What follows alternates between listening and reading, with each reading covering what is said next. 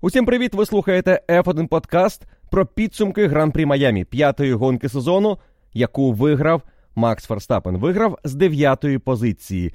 Виграв, попри те, що у Серхіо Переса був поул і потенційно найкраща стратегія на гонку. Так вважалося перед стартом. Так думали в Піреллі, але умови на трасі і темп Макса Ферстапена диктували трішечки інші події. І ці події ще раз продемонстрували, чому Макс Ферстапен є чинним чемпіоном світу, чому його вважають одним із найшвидших гонщиків у Формулі 1, і чому цей етап насправді і мав стати гучною заявою Макса Ферстапена після досить посереднього за його стандартами етапу в Баку. В Майамі він ще раз нагадав нам про те, чому є фаворитом цього чемпіонату, і головне, він нагадав про це своєму напарнику, який тепер буде змушений шукати причини свого темпу у аналізах телеметрії, гоночного відрізку на мідіумі, на харді, розбиратися, що могло піти не так,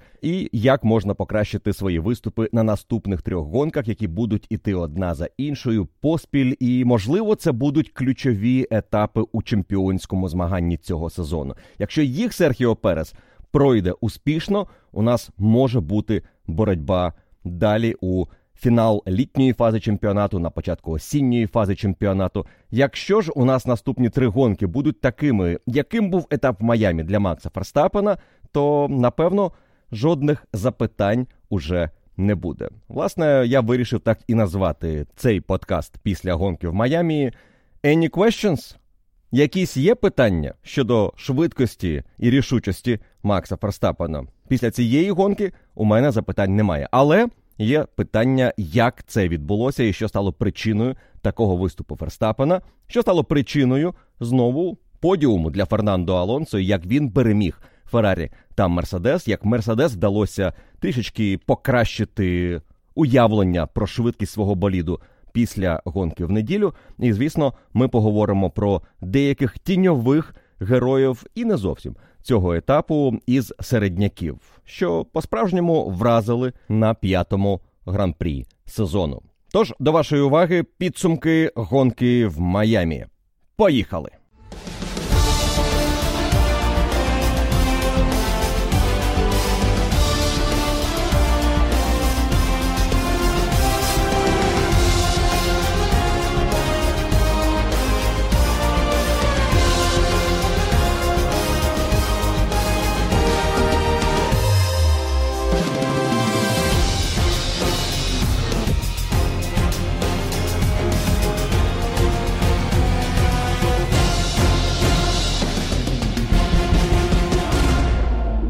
Гонка без жовтих прапорів, без віртуального сейфтікару, без сейфтікару, без червоних прапорів, без сходів, без помилок під час підстопів. І єдине, що можна пригадати із нестандартного у цей день, це перевищення швидкості. Карлосом Сайнсом це один із 13 гран-прі за історією Формули 1, коли не було сходів, і таких гонок насправді не так багато було Останнім часом попередня гонка, коли ніхто не зійшов, була Туреччина 21-го року, і варто пригадати у тому ж сезоні і гран-прі Франції. Бельгію не рахуємо. До того це була гонка в Австрії у 19-му. Була одна гонка у 18-му році, гран-прі Китаю. Дві гонки в 16-му, одна в 15-му році, одна у 2011 році. Європейський гран-прі у Валенсії. Були дві такі гонки на етапах у 2005 році. Італія та США, але там стартувало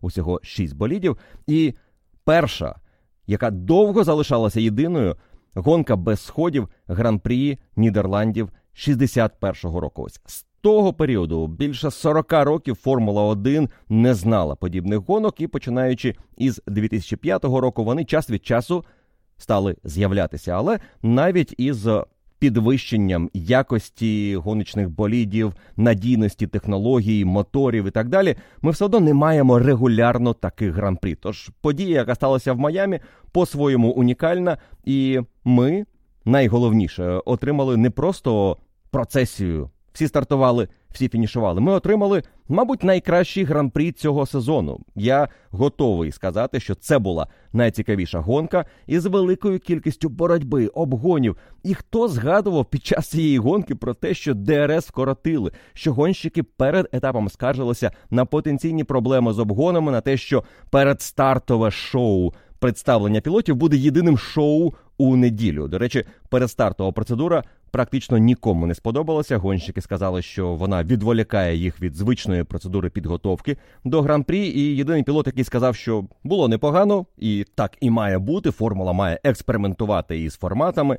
Льюіс Хемілтон, але зрозуміло, що він як найбільш е, американізований пілот у сучасній формулі 1, вибач, Логан Сарджант, Льюіс Хемілтон подібні шоу любить, плюс там були його друзі, знайомі, багато celebrities, які теж вважають це нормальною процедурою. І, до речі, Формула 1 вже сказала, що приблизно на восьми етапах цього сезону, не лише у Штатах, але на інших гран-прі так само будуть подібні церемонії, що гонщикам точно не додасть оптимізму. Вони були трішечки засмучені тим фактом, що їх використовують усе більше і більше, при тому, що є багато спілкування з фанатами перед гран-прі протягом усього вікенду, багато інтерв'ю.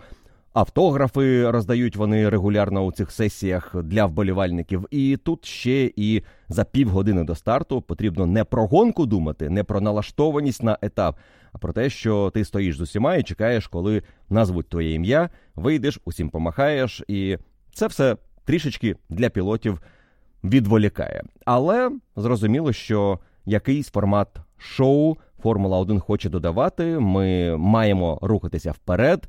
Не кожна спортивна трансляція має щось подібне. Загалом можна сказати, що в NBA є ця процедура, коли гравці виходять на гральний майданчик під анонс у футболі, щось подібне, але воно відбувається одразу перед матчем, і, мабуть, у Формулі 1 трішечки інші правила, і цю процедуру якось потрібно адаптувати під реалії чемпіонату. В будь-якому разі, це була, мабуть, єдина негативна складова гонки в неділю. Про яку відверто сказали пілоти, але все, що стосувалося спортивної складової, змагання на трасі, боротьби, обгонів, стратегій, це було на найвищому рівні за стандартами сезону 23-го року.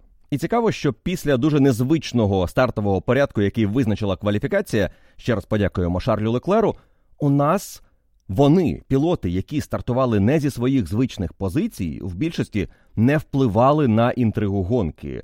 Ані Леклер, ані Ленстрол, ані Льюіс Хеймлтон фактично не були тими головними дієвими особами під час гонки в неділю. Так, один із пілотів, який стартував не зі своєї звичної високої позиції, і дав нам найкраще гоночне шоу Макс Ферстапен, який з дев'ятого місця пробився на першу позицію. Зробив це дуже ефектно у змаганні із напарником, із обгоном за перемогу, із найкращим колом на передостанньому колі гонки. І цей результат ніхто не зміг перевершити. Найкраще коло Ферстапена було на 8 десятих краще за результат найближчого опонента. І таким чином Макс продемонстрував. Чіткість своїх намірів на цей етап виграти за будь-яких обставин, зробити це максимально ефектно і ефективно 26 очок за перемогу з найкращим колом, плюс 8 над Серхіо Пересом, 14 у чемпіонаті після п'ятої гонки. І Макс ще раз показав, що він той пілот, з яким доведеться рахуватися усім. І в першу чергу Серхіо Пересу. Який після кваліфікації мав трішки інші плани і іншу налаштованість на цей етап. Але чому Серхіо Переса не вийшло у цій боротьбі з Максом Ферстапеном? Це, мабуть, головна тема етапу. Давайте з неї і розпочнемо. Адже Серхіо Перес теоретично розпочинав гонку із найкращою стратегією. Пірелі взагалі у своїх планах на етап щоразу. Із трьох різних варіантів визначали мідіум як найкращу гуму на старт, і потім можна робити різні варіанти із хардом до кінця, і з переходом на ще один підстоп, тобто два підстопи зробити. І ця стратегія не була занадто повільною вкорочений підлейн цього року дозволяв пілотам трішки більше ризикувати, але ніхто не пішов на цю стратегію двох підстопів, адже у нас в неділю з'ясувалося, що Хардо не просто хороша гума для гонки, це найкращий варіант проїхати більшу частину дистанції. І так вже сталося якраз після кваліфікації, що Макс Ферстапен, опинившись на дев'ятому місці, був вимушений діяти нестандартно. Стартував би Ферстапен першим або другим, або бодай третім. До речі, це був цілком реальний варіант, якби він ось те перше коло, де була помилка, не скасував, а завершив. Він міг би стартувати із топ трійки і, ймовірно, стартував би на мідіумі, як і Перес, як і Сайнс, як і Алонсо. І це була б інша гонка з іншим стратегічним малюнком, але для Red Bull ця гонка могла створити більше проблем, тому що маючи двох пілотів на однаковій стратегії, у вас е, більше ризиків, що вони опиняться у дуже жорсткому протистоянні один на один із рівними шансами на боротьбу за позицію.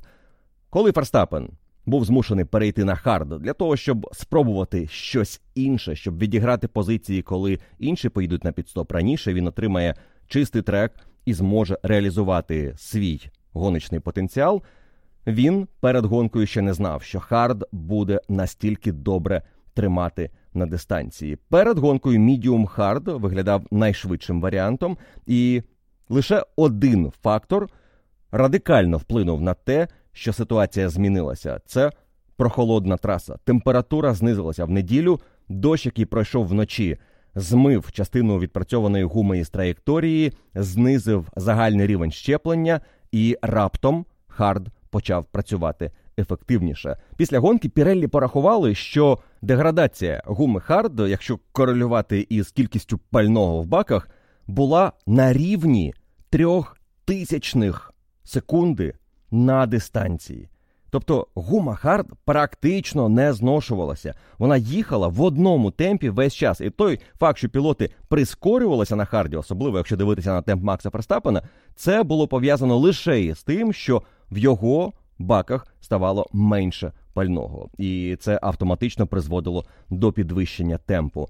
Але порівняння мідіуму і харду чітко вказує після гонки на те, що мідіум мав шанси конкурувати з хардом лише на незначній кількості кіл на початку відрізку. Приблизно до 10 кіл. Мідіум ще тримався у темпі харду. На початку навіть трішки швидше, але тут важливо було розпланувати навантаженість на гуму, не намагатися витискати все із мідіуму на перших колах після піт-стопу, за що поплатилися деякі гонщики, які боролися із суперниками, виконували андеркати, потім одразу атакували і наприкінці свого відрізку отримували проблеми.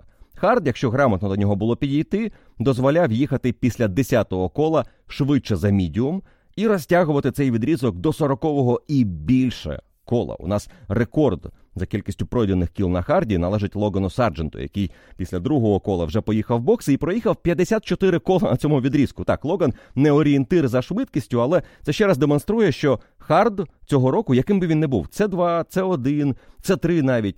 Якщо це хард, і тобто гума, яка має тримати найдовше на дистанції в умовах конкретної траси, це найкращий вибір на довгу дистанцію, найстабільніший. І такі речі раптом почали з'являтися із оновленням гуми у цьому сезоні. Піреллі зробили компаунди, які, виявляється, дозволяють їхати дуже стабільно. Те, за що їх критикували раніше, коли їхня гума могла раптом почати швидко зношуватися, втрачати дуже багато часу наприкінці відрізку.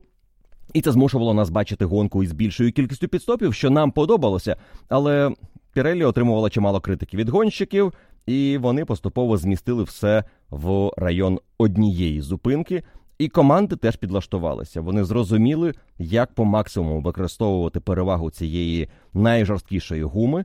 І квінтесенцією цього став темп Макса Ферстапена, починаючи із 20-го кола і до його підстопу в районі 40-х. Ось там Макс Ферстапен здобув перемогу на етапі в Майамі. Але про це поговоримо далі. Спершу поглянемо на те, що відбувалося на початку гонки, і як Серхіо Перес не зорієнтувався. Звісно, не сам разом із командою, але не зорієнтувався, що йому треба робити на мідіумі для того, щоб збільшити свої шанси на успіх. Серхіо Перес розпочинав гонку на мідіумі, але з перших кіл він не поспішав збільшувати свою перевагу над Фернандо Алонсо. Було побоювання, що на повних баках мідіум може перегрітися, гума може почати зношуватися значно раніше, і стратегія одного підстопу не буде досяжною. Тому Серхіо Перес діяв досить обережно на старті гонки. І лише після 10-го кола, власне, тоді, коли Хард вже вийшов на темп, який дозволяв їхати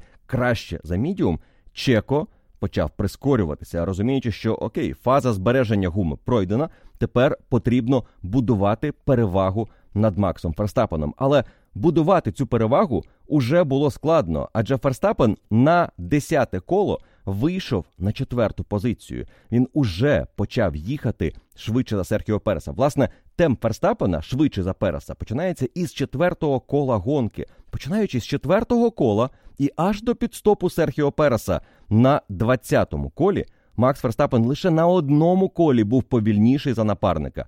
Десяте коло гонки, де Чеко виграв у нього півтори десяті, 141 тисячну. Далі із кожним наступним колом Ферстапен їде швидше. Знімає дві десяті, далі одну, далі знову дві, потім чотири, потім дві, потім сім десятих, потім пів секунди, чотири десятих, шість десятих. І Серхіо їде на підстоп, заїжджаючи в бокси із перевагою, яка просто смішна, лише півтори секунди. Жодного разу у цьому гран-прі перевага Серхіо Переса над Ферстапеном не сягала більше 6,5 секунд. На четвертому колі Чеко був найдалі від Ферстапена, коли Макс ще пробивався крізь пелотон, якраз тоді, коли він пройшов маневром. Одним маневром двох пілотів Шарля Леклера і Кевіна Магнусона і піднявся на шосту позицію. З цього моменту Ферстапен почав їхати значно швидше і скорочувати відставання від Серхіо Переса. І Чеко, поїхавши в бокси, розумів, що йому потрібно буде якось відповісти на цей темп. І його відповідь була занадто активною. Він перевантажив хард на виїзді із боксів. Він одразу поїхав у темпі, який до того був йому недосяжний. Він завершував свій відрізок на мідіумі у швидкості 1.32,5, 32,7, 32,9 було коло. Але після підстопу Серхіо Перес поїхав 31-5, 31-8, знову 31-4, 31-4, 31-5. Оця серія із п'яти кіл це було занадто для Харду. На кожному із цих кіл Ферстапен програвав і суттєво 7 десятих, знову 7 десятих, пів секунди, 3 десятих. І Чеко почав скорочувати це відставання, яке гарантувало йому повернення на першу позицію. Щойно Ферстапен поїде в бокси. Але Макс робити це швидко не збирався. Після 27-го кола Макс починає поступово брати на себе ініціативу, і його перевага над Серхіо Пересом, яка в певний момент знизилася до 15 секунд, далі починає зростати. 15,5, 16 секунд, 17 секунд. До підстопу Макс Ферстапен доводить цю перевагу до 18,5 секунд. Цього недостатньо, щоб повернутися після підстопу на першій позиції, але достатньо для того, щоб повернутися зовсім близько до Серхіо Переса і маючи перевагу свіжого мідіуму, якому потрібно проїхати лише 12 кіл, Ферстапен швидко вирішив цю гонку на свою користь. Чеко, звісно, спробував поборотися, і оборона перед 17-тим поворотом була непоганою. А потім перед першим він намагався залишитися всередині і навіть створював небезпеку для Макса, якби його болід трішечки змило із траєкторії в бік опонента. Це могло б призвести до контакту, але боротьба була максимально коректною. На що Крістіан Хорнер після гонки скаже, що ми так і просили пілотів. Якщо будете між собою боротися. Робіть це дуже коректно, не допустіть якихось контактів. Контактів не було, але у цій гонці були два відрізки, які стали ключовими для перемоги Макса Ферстапена. Перший відрізок чекав на мідіумі зі старту і до підстопу, тоді, коли Серхіо спершу не їхав настільки швидко, як мав би. І, по-друге, не розтягнув цей відрізок настільки, наскільки можна було, тому що ми, на прикладі Фернандо Алонсо, а також Чоу Гуан'ю, отримали значно довше відрізки на мідіумі у хорошому темпі. І Алонсо не втрачав до кінця свого відрізку середнього високого темпу, який дозволяв йому потім проїхати менше на харді. Хоч їхати менше на харді було не обов'язковим. Навпаки, це була найшвидша гума, і те, що Ферстапен проїхав 79% дистанції на харді, а Чеко 64. Це теж фактор, який вплинув на те, що саме Ферстапен у нас став переможцем гонки в Майамі. На думку Крістіана Хорнера, саме відрізок на перших 10 колах коли Чеко їхав занадто обережно, і потім його темп після підстопу занадто високий для Хардо, зіграли ключову роль у тому, що перевага у Макса на Серхіо в кінці була такою великою. І Чеко нічого не зміг із цим вдіяти. Особливо на відрізку із 21-го кола і до 45-го. Там, де Ферстапен не просто не відставав від Серхіо Переса, а в якийсь момент навіть почав збільшувати свою перевагу. Це той момент гонки, який дав Ферстапену перемогу у гран-прі. І ходили чутки після гонки, і я думаю, що були вболівальники, які вважали, що таким чином, розвівши своїх пілотів на різні стратегії, давши Ферстапену кращу гуму на перший відрізок, команда Red Bull ніби підіграла Максу Ферстапену. Радіообмін в команді Red Bull, в першу чергу радіообмін між Х'юбердом та Серхіо Пересом абсолютно не підтверджує цих теорій змов. Мовляв, команда не давала усієї інформації чеку. Вона не намагалася допомогти йому перемогти у цьому гран-прі. Ні, абсолютно навпаки. Починаючи з 21-го кола на початку відрізку на харді Серхіо Переса. Його гоночний інженер регулярно інформував Чеко про швидкість Ферстапена і який темп треба демонструвати, щоб не програти Максу. Плюс він регулярно нагадував Чеко, в яких ділянках траси, на яких секторах у нього є обмеження у порівнянні з Ферстапеном і де треба прискорюватися. Були поради по налаштуваннях, і це все мало дозволити Чеко їхати швидше, спробувати перемогти. Навіть на 41-му колі під кінець відрізку Макса Ферстапена Чеко сказали, що Макс відпускає на прямих, робить ліфт коуст, тобто економить гуму на гальмуванні, менше навантажує її, і він змістив гальмівний баланс. Тож це теж можна зробити для того, щоб як мінімум не втрачати порівняно із Ферстапеном. Вся ця комунікація була на ключовому відрізку гонки, і Серхіо намагався зробити усе, щоб не дати Ферстапену перемогти. Але він не зміг вистояти проти неминучого. Темп Верстапена в цей вікенд був, починаючи із п'ятничної практики, значно кращим за Серхіо Переса. Перес був найближче за темпом, до речі, за середнім темпом на колі, саме в гонці. На початку вікенду це були пів секунди, гарантовані на користь Верстапена. Протягом гонки, під кінець гонки, якщо подивитися на середній темп Чеко, він програвав йому півтори десятки з кола. Це якщо дивитися на весь гран-прі. Але півтори десяті на дистанції у 57 кіл, ви розумієте, це запас, який дозволяє Ферстапену відіграти приблизно 8,5 секунд за гонку. Тож вийшло так, що якби непогана кваліфікація, Макс ніколи б не розпочинав гонку на найкращій гумі, яка, як виявилося, мала величезну перевагу над мідіумом, ще більшу над софтом, який ризикнули поставити тільки пілоти Макларени. Про них ми сьогодні ще згадаємо. Але практично усі гонщики, які розпочинали гонку на харді. А це Ферстапен, це Хемілтон, це Окон, Цунода, Строл. Вони всі змогли провести дуже хороший гран-прі. Цунода і Строл чимало позицій відіграли. Із своєї нижньої групи на старті Хемілтон зміг з 13-го місця на 6 вийти. І насправді, якби не застряг у середній групі в потязі ДРС, у нього були б шанси на боротьбу із Карлосом Сайнсом. Ну а всі, хто із лідерів стартували на мідіумах, зрештою отримали певні проблеми на відрізку. За винятком хіба що Фернандо Алонсо, плюс е, Джордж Рассел. Але у них була більш-менш е, нудна гонка. Кожен із них їхав е, майже наодинці. На дистанції так були певні епізоди боротьби, особливо у Рассела, коли він наздогнав Льюіса на альтернативній стратегії, і Льюіс спершу не хотів його пускати навмисно, але потім зробив це. Рассел максимізував шанси Мерседес на цьому етапі. Він свій перший відрізок проїхав на мідіумі довжиною у 17 кіл. Це найкоротший із першої п'ятірки гонщиків.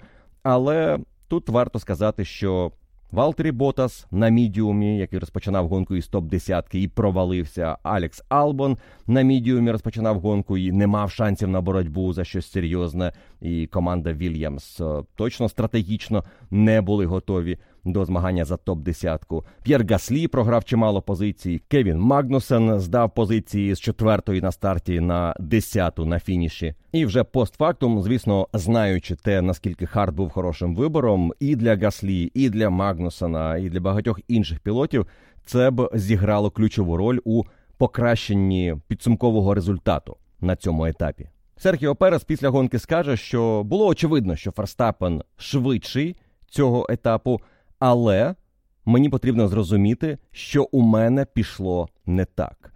І моя відповідь на це запитання Серхіо Переса нічого у Серхіо Переса не так на цьому етапі не пішло. Ферстапен просто був швидший. І я припускаю, можливо, я помиляюся, але за ідентичною стратегією Макс Ферстапен все одно мав кращі шанси аніж Серхіо Перес. Можливо, якби Ферстапен стартував на мідіумі із дев'ятого місця, а Чеко на мідіумі із Поулу, тоді у Серхіо була б можливість дотиснути на цьому етапі перемогу, яка вивела б його у лідери чемпіонату. Але такою перевагою Ферстапен володів протягом вікенду, і навіть не стільки перевагою за підсумками кола, ось ті десяті, які він вигравав у Чеко а те, як він працював із гумою на найскладнішій ділянці траси з 11 по 16 поворот, там, де він дуже добре беріг гуму, і це дозволило йому мати ось той феноменальний відрізок із 20 по 45 коло. Коли він не просто не програв Чеко на свіжому комплекті гуми, він навіть почав збільшувати перевагу і за деяких інших сценаріїв міг би і повернутися на трасу попереду напарника але виконав обгін. Це дало нам трішки більше емоцій. Під час гонки я впевнений, Ферстапен теж отримав задоволення від того, як він здобув цю перемогу. Я передивлявся старт Макса Ферстапена, перші кола, і ще раз варто підкреслити те, що ми з вами вже знали із минулого року. Говорили про це в Бельгії, говорили про це в Угорщині. Макс Ферстапен у сучасній його версії пілот, який дуже розумно працює у трафіку і знає, в які битви лізти, а коли суперника не варто чіпати. У нього був шанс дуже швидко пройти окона, але там був ризикований маневр, на який Макс не пішов. Він відпустив окона і зробив цей обгін трішки пізніше. Потім легко розібрався із Валтері Ботасом. Як на мене, квінтесенцією того, як Ферстапен підходив до першої фази гонки, був подвійний обгін проти Магнусона і Леклера, тому що він на цей обгін міг піти ще перед 17-тим поворотом. Він почав наближатися в зоні ДРС до пілотів, які боролися за позицію, але він зрозумів, що якщо я зараз наприкінці цієї прямої почну атаку. По-перше, це атака не проти одного, а проти двох суперників. По-друге, у них може з'явитися, як мінімум, в одного із них зона ДРС на виході на пряму старт-фініш, і він піде в контратаку, і мені доведеться втрачати частину гуми, яку доведеться використати більше у цій боротьбі. Навіщо це робити? Я трішки відпущу, раніше почну гальмувати. Значно раніше починає гальмувати Ферстапен в цьому моменті, але робить прекрасний вихід напряму.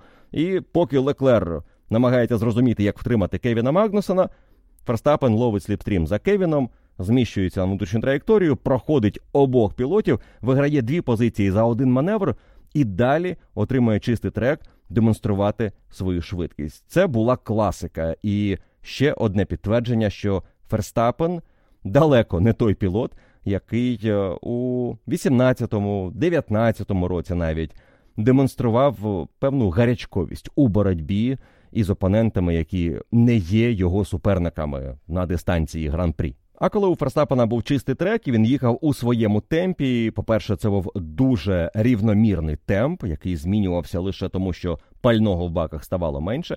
І по-друге, якщо порівнювати його темп на харді проти темпу Серхіо Переса, який пізніше перейшов на хард. Із 20-го кола, у якого було менше пального в баках, який потенційно міг би значно ефективніше використовувати цю гуму, Серхіо Перес її ефективніше використовував лише на перших 5-6 колах після піт-стопу. І далі його темп на харді знизився. І порівнюючи ці відрізки на найкращій гумі, Серхіо проїхав значно гірше за Ферстапена. Його кола були регулярно повільніші за напарника і не мали такої стабільності, як у Ферстапена.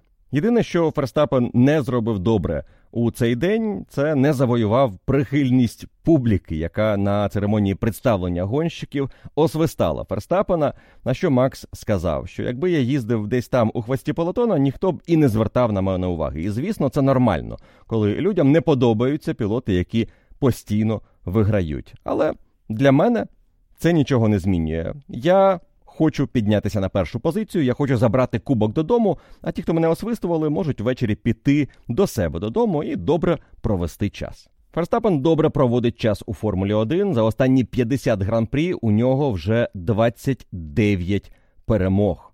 Статистика феноменальна. З дев'ятого місця він ще не вигравав. Ось вам є перемога ще із цієї позиції, і на етапі в Майамі. Макс Ферстапен зрівнявся із Себастьяном Фетелем за кількістю перемог за команду Red Bull. Для Ферстапена це усі перемоги. У Фетеля було 38, Потім він додав із командою Феррарі. Одна була із командою Торо Росо. Але що цікаво, у Себастьяна Фетеля жодна перемога у Формулі 1 не була нижче аніж із третьої позиції на старті. У Макса Ферстапена перемога з дев'ятого місця в Майамі стала восьмою перемогою із-за меж першої трійки. Його Перша перемога в Іспанії була з четвертої позиції. Далі він в Австрії 18-го року виграв також із четвертої, як і в Сільверстоуні 20-го, і в Джеді 22-го. А останні чотири перемоги із дальніх стартових позицій це 10-та позиція в Угорщині 22-го, 14-та в Бельгії 22-го, 7-та в Монці 22-го і ось у 23-му 9-та в Майамі.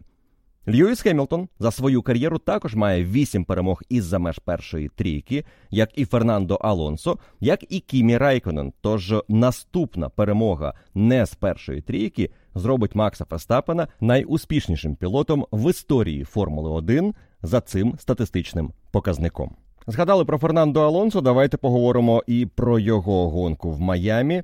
Фернандо заплутав усіх нас і, до речі, свою команду так само, коли під час першої фази гран-прі сказав по радіо, що давайте план А мінус 12, і я одразу почав перекладати, що це означає. І дійсно це означає, що на 12 кіл ми раніше маємо зробити підстоп. Але після гонки Алонсо визнав, що він переплутав план А і план Б.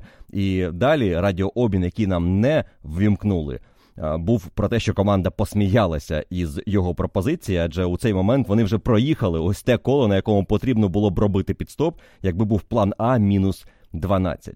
Але у Фернандо Алонсо був чіткий план на цю гонку. Він розумів, як йому виграти боротьбу у Карлоса Сайнса, і він зробив це дуже грамотно. Він не намагався виконати оверкат проти іспанця, який поїхав на піт-стоп раніше. І для Феррарі це був занадто ранній піт-стоп. За це Сайнс поплатився темпом наприкінці дистанції. Така рання зупинка, а Сайнс зупинився на 18-му колі, дозволила Алонсо проїхати плюс 6 кіл. І він виїхав позаду Карлоса, але маючи найкращу гуму у цей момент, хард, який був в оптимальному стані. Алонсо швидко розібрався з іспанцем і далі їхав настільки нудну для себе гонку, що роздивлявся екрани і реагував на те, кого обганяє Ленс Стролл, і взагалі що відбувається навколо. Після гонки Алонсо скаже, що варто претендувати уже на щось більше, аніж просто подіум, і можливо в Іспанії або в Монако буде шанс піднятися на другу позицію. Про перемоги він поки що не думає. Настільки великою, на його думку, є перевага команди Red Bull. І дійсно на фініші Макс Ферстапен і Серхіо Перес виграли у Фернандо Алонсо 26 секунд. 26 Ферстапен, 20 секунд, 21 виграв Серхіо Перес. За 57 кіл дистанції це середній темп, який е, говорить, що Астон Мартін програє десь пів секунди з кола команді Red Bull. І це схоже на правду, і це не схоже на тотальне домінування команди Red Bull секунда з кола, але навіть пів секунди з кола цього достатньо для того, щоб отримувати битву лише двох пілотів за перемогу. Алонсо на віддаленні на третій позиції, і сам іспанець особливо не думав про якусь конкуренцію ззаду. Джордж Рассел не зміг під'їхати до Фернандо Алонсо. У Карлоса Сайнса були проблеми із заїздом в бокси, і потім темп на харді був жахливим наприкінці дистанції. І дійсно для Фернандо це була відносно легка локальна перемога у своїй ваговій категорії. Алонсо знову радів більше за усіх на подіумі. Перед гонкою він, до речі, сказав, що відчуває. Дуже класний командний вайб в Астон Мартін. Вони всі налаштовані на один результат. І Лен Строл дуже розумний напарник. Він е, не ставить за мету в першу чергу перемогти Фернандо Алонсо. Не Алонсо його головний суперник у цей момент. І Алонсо сказав, що інші мої напарники інакше себе поводили. Попередній напарник, мовляв, в першу чергу думав тільки про те, щоб об'їхати Фернандо Алонсо. Але зі стролом йому вдається працювати дуже гармонійно, і поки що це дозволяє Алонсо відчувати себе комфортно, бачити, як цінує його команда, реалізовувати себе на усі 100%. І чекаємо коли команда привезе перше серйозне оновлення, яке можливо дозволить трішечки активніше боротися із пілотами Red Bull. Це, звісно, не така вже і реальна перспектива, дивлячись на те, що зараз робить команда Red Bull. Але раптом на якихось етапах е, в умовах гонки в Монако або ще якогось дивного гоночного треку у Алонсо з'явиться шанс. Він безумовно цим шансом спробує скористатися. Поки що Алонсо в цьому сезоні регулярно набирає по 15 очок. За гран-прі третє місце було в Бахрейні, в Джеді і в Австралії по 15 балів. Потім в спринті і в гонці в Баку він сумарно набрав 15 очок і 15 на етапі в США. Команда Мерседес влаштувала в неділю змагання із Феррарі, і Льюіс Хемілтон поборовся із Шарлем Леклером. Джордж Рассел переміг Карлоса Сайнса. Сайнс сам собі зіпсував гонку з перевищенням швидкості на пітлейн і раннім пітстопом, а потім занадто активною атакою на харді на початку відрізку. Леклер зробив те саме. Він перестарався у боротьбі із Кевіном Магнусоном. Їхнє змагання тривало якось аномально довго. Взагалі, близько 37 кіл це була боротьба. Леклера і Магнусона вони тричі обмінювалися позиціями, і лише після 37-го кола Леклер почав від'їжджати від гонщика Хас, який теж зносив свою гуму і далі змушений був виживати, доїжджати у топ 10 що, на мою думку, було не найкмітливішою стратегією з боку команди Хас і Кевіна Магнусона. Але опинившись у боротьбі з Феррарі і отримавши ось ці шанси на те, щоб випередити один із червоних болідів, навряд чи на місці Магнусона знайшлося багато пілотів, які змогли б відмовитися від такої спокуси. Можливо, Алонсо ось один пілот, який сказав би грецi з ним наша битва з іншими пілотами. Давайте спробуємо фінішувати попереду гонщиків Альпін. Команда Феррарі, якщо дивитися на те, що вони продемонстрували на гонці в Майамі, це ще один крок назад, порівняно із тим, чого очікували від команди. Якщо Карлос Сайнс раптом виглядав лідером команди на цьому етапі після кращої кваліфікації за Леклера і боротьби за подіум під час гонки, принаймні на першій фазі із Фернандо Алонсо, і потім боротьби, яку він програв Джорджу Расселу, то Шарль Леклер напомилявся в кваліфікації, в гонці застряг в середній групі, і насправді нічого особливого не продемонстрував. Сьоме місце на фініші для пілота Феррарі, який мав потенціал в кваліфікації боротися за перші два ряди на старті, насправді навіть за перший ряд на старті, який програв гонщику Мерседес, що стартував 13-тим, це ознака того, що гонка була жахливою. І після етапу Леклер скаже, що поведінка боліду була надзвичайно дивною в якихось поворотах на одному й тому школі. Певні повороти Надмірна поворотність в інших недостатня. Болід був дуже чутливим до вітру. Болід був занадто жорстко налаштованим, але це вже питання до Леклера, як він налаштовував на кваліфікацію цей болід. І ось ті екстремальні налаштування, які він сказав, ми використали, щоб отримати кращі стартові позиції і якось ризикнути поборотися за більше, аніж могли. Вони призвели до дуже поганого гран-прі. Карло Сайнс на першому відрізку в середньому втрачав 3 секунди на мідіумі. На харді Карлос Сайнц їхав приблизно на 8 десятих секунди гірше за пілотів, які знаходилися в схожих умовах. Це причина, чому команда Феррарі нині в такому стані. Вони якимось дивом працюють з гумою гірше, аніж усі інші. Вони на Харді, який був найкращим вибором, проїхали свій найгірший відрізок. І Шарль після гонки скаже, що поспілкувавшись із Карлосом, той теж визнав, поведінка була дуже дивною. Можливо, це оновлення, яке команда привезла, новий дифузор, направляюча пластина. Це все потрібно зрозуміти, налаштувати болід оптимально під ці зміни.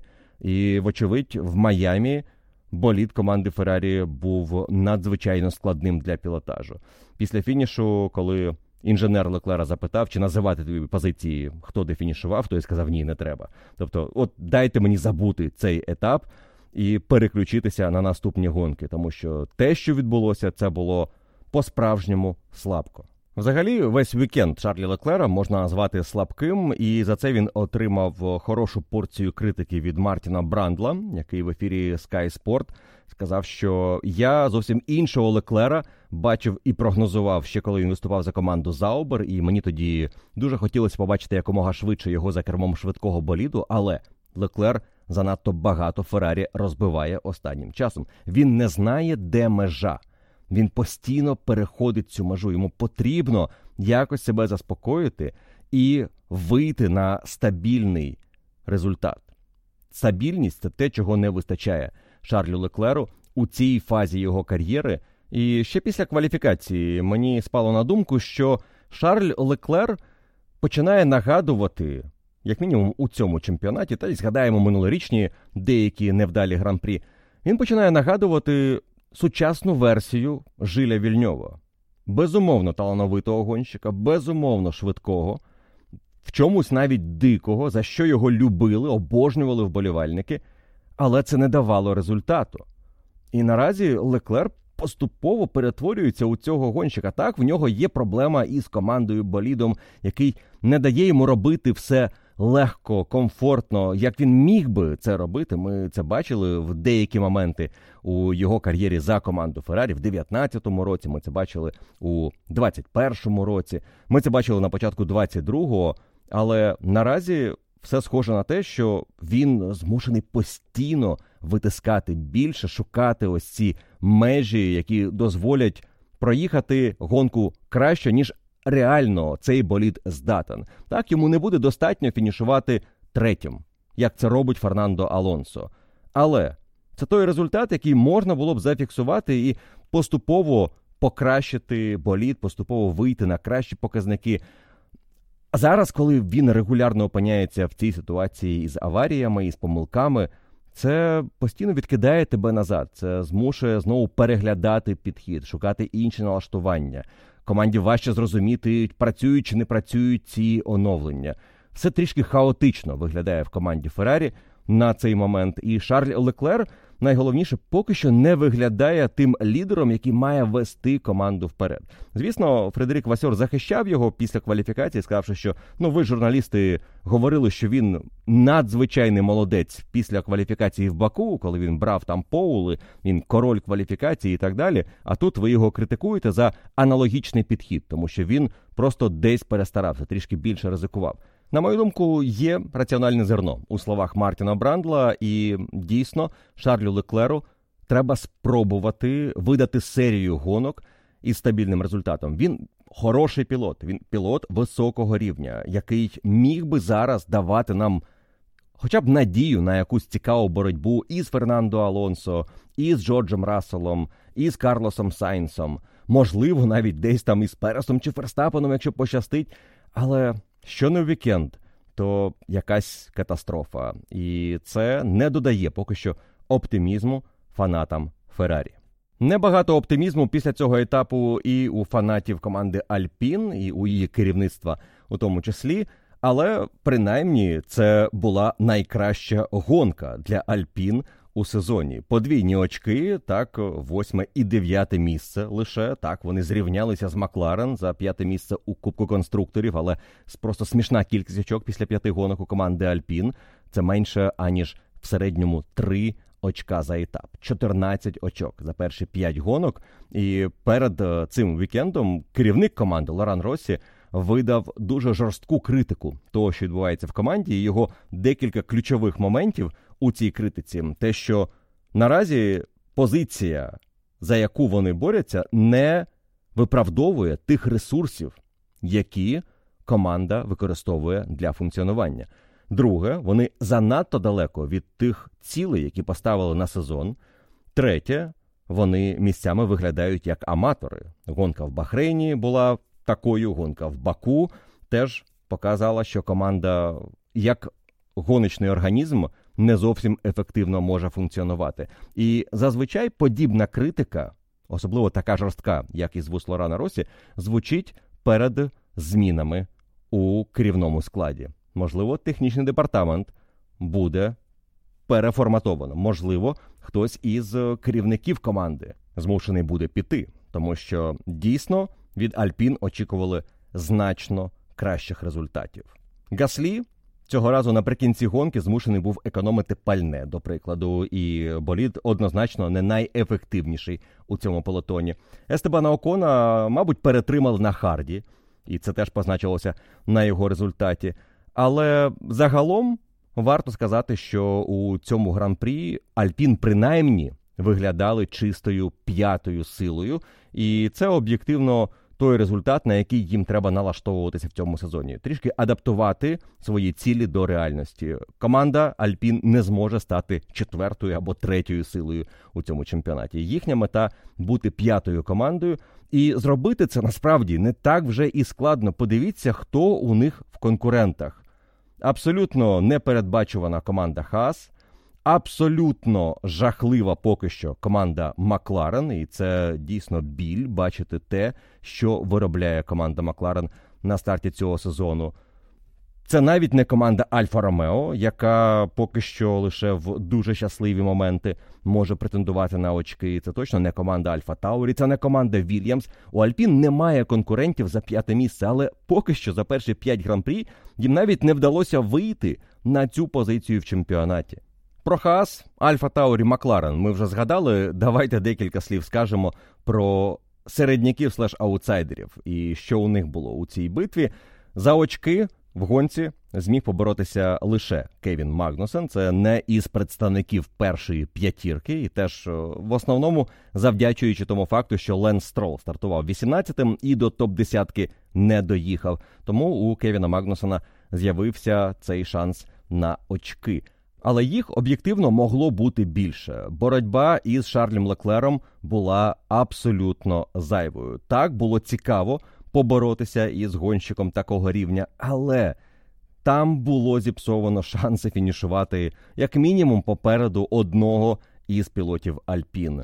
Кевін Магнусон наприкінці гонки програв окону 4 секунди, Гаслі 7 секунд.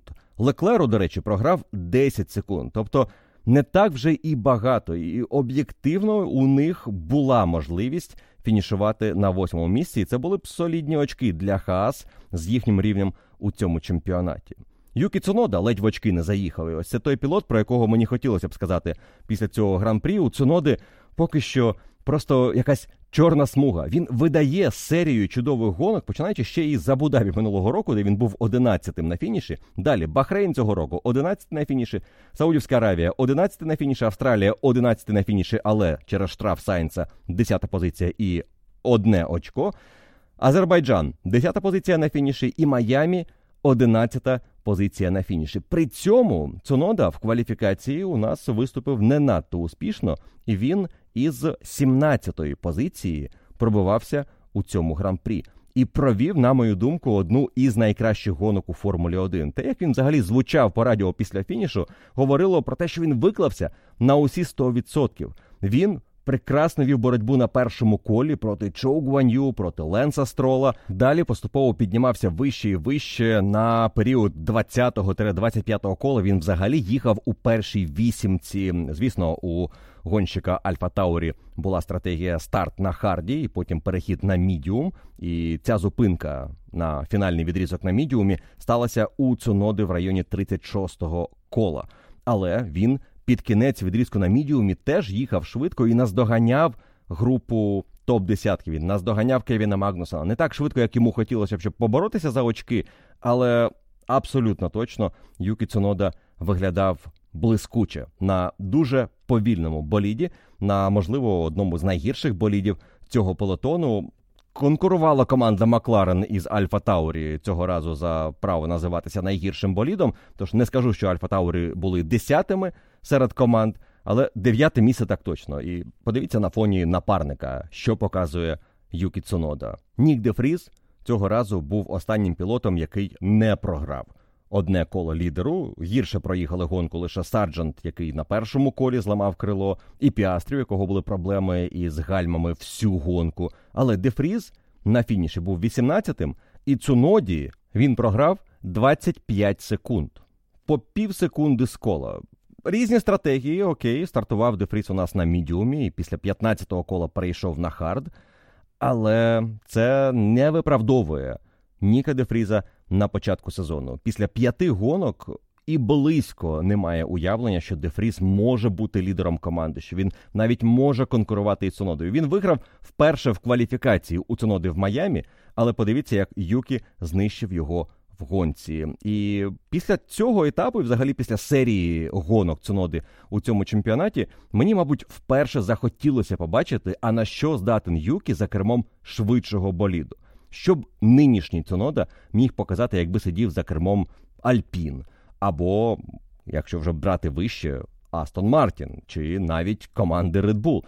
Щоб він демонстрував, маючи ось цю жагу до боротьби, ці прекрасні обгони у Юкі Цуноди, на етапі був момент, коли він по зовнішній траєкторії проходив двох суперників Ленса Строла та Чоу Гван'ю, і це було красиво. Це демонструє впевненість Юкі у боротьбі з суперниками колесо в колесо. Це демонструє його жагу відіграватися. Він впевнений в боліді, навіть в такому нестабільному, як Альфа Таурі. І я думаю, що поки що Цунода напрацьовує собі на як мінімум. Подовження контракту, як максимум, якщо він і далі буде прогресувати із таким темпом у сезоні 23-го року, про нього можуть почати думати як про потенційного гонщика Red Bull на місце Серхіо Переса. Звісно, не на наступний сезон, але хто знає, що там далі буде у протистоянні Макса та Чеко. Юкі мені на старті цього року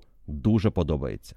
Макларен натомість зовсім не подобається на початку чемпіонату. Вперше із Інтерлагосу 18-го року обидва гонщики Макларен не пройшли у другий сегмент кваліфікації. Це був тільки початок жахливого етапу. У Норріса на старті стався дефріз. Оскар Піастрі мав проблему із break by wire.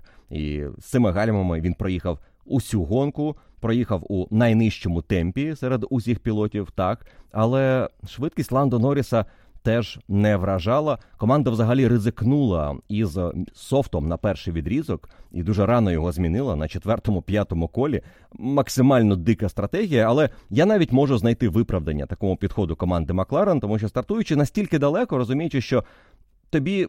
Має пощастити, щоб завоювати очки. Вони спробували це зробити стратегічно. Окей, якщо софт буде працювати, ми виграємо можливо, чимало позицій на перших колах. Якщо він раптом не буде працювати, ми можемо перевзутися рано в хард і далі їхати до кінця. І це може створити якісь шанси із е, андеркатом проти цілого ряду конкурентів. Але темп і на харді. Був не надто приємним, і Ландо Норріс е, за середнім темпом у цьому гран-прі був швидшим лише за напарника, а також Дефріза та Сарджента. І це середній темп, який майже на півтори секунди гірше за темп лідерів. Це не рівень команди Макларен, і Макларен на цьому етапі, мабуть, провели свою поки що найгіршу Сподіваюсь, не поки що, сподіваюсь, дійсно найгіршу гонку у сезоні. Але очевидно, що на трасах, де рівень щеплення не найкращий, де зачепитися гумою важче за трек те, скільки притискної сили генерує болід Макларен, не дозволяє їм працювати з гумою ефективно і витискати із цього боліду щось більше, аніж те, що ми побачили в Майамі. Цей болід потребує покращень, і, на жаль, поки що ті оновлення, які так давно були анонсовані, які ми представили в Баку, які мали б дати нам уявлення, з чого Макларен хотіли розпочати цей сезон. Поки що це далеко не те, що ми собі уявляли. Макларен насправді не зробила кроку вперед. Почекаємо наступну порцію оновлень. І, звісно, інші траси. Я думаю, що Імола буде кращою в цілому, як автодром має підійти Макларен більше. Іспанія точно має бути кращою. Але наскільки кращою? Це буде боротьба із Хаасами? Це буде боротьба із Ботасом? Чи це буде боротьба із Альпін?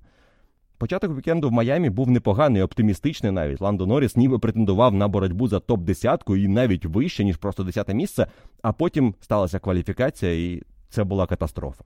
Мабуть, найкращі спогади за вікенд від команди Макларен це битва на першому колі Оскара Піастрі та Льюіса Хемілтона. Блискучий старт продемонстрував Оскар, плюс йому трішки допоміг Дефріс, який виніс Ландо Норріса, і Ландо з пошкодженнями їхав у цю гонку. І до кінця кола у Оскара було декілька моментів, де він Льюіса наздоганяв, майже проходив. Льюіс відігравався, потім знову помилявся. Оскар знову його наздоганяв. Це було красиво, але це зовсім невеличкий спогад, який можна назвати приємним для помаранчевої команди за цей вікенд. Ну і шокуюча статистика, звісно, із.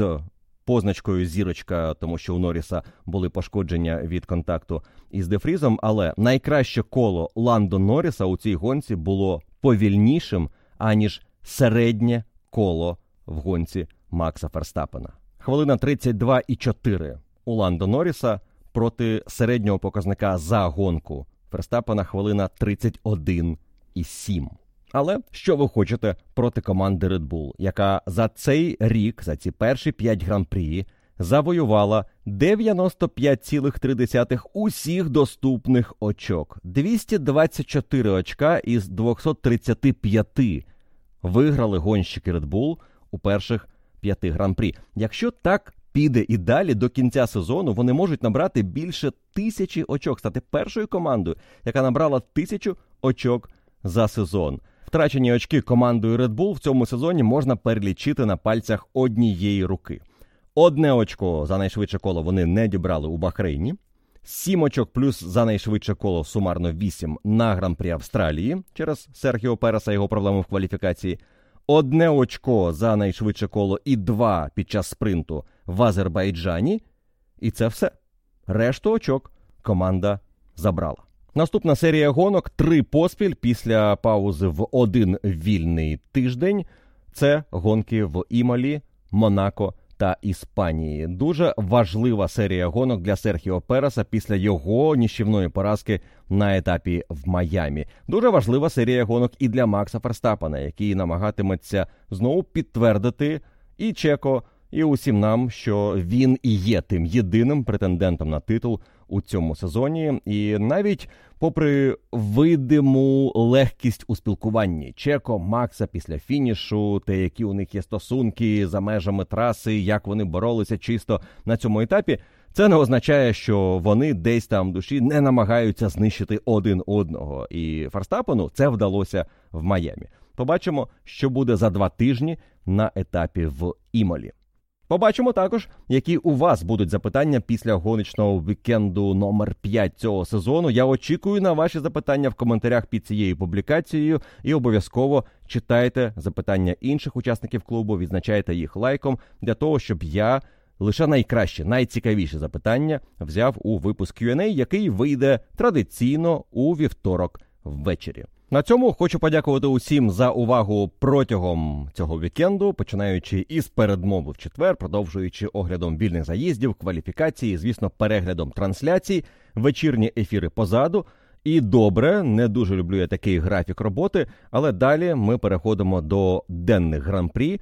Проте будемо працювати вже у звичному графіку. Багато оглядів протягом вікенду і традиційний огляд вже в понеділок ввечері як після денних, як після ранкових, так і після вечірньо-нічних гран-прі. Якщо ви хочете подякувати за цей подкаст, не лише участю в клубі, звісно, якщо ви слухаєте в понеділок, то ви вже подякували. Але я буду вдячний вам за те, що ви поширили інформацію про прослуховування цього подкасту десь в соцмережах. Поділіться скріншотом або напишіть у Твіттері, скажімо, про те, що Якщо ви хочете знати про Формулу 1 більше, послухайте F1 подкаст, там чимало цікавої інформації. Дякую усім, хто так робить. Ви справжня команда, буквально як Алонсо і Строл. Тож давайте разом просувати Формулу 1 в маси.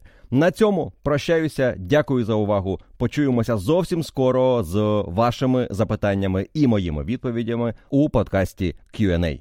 Гарного вечора. Бережіть себе. Слава Україні!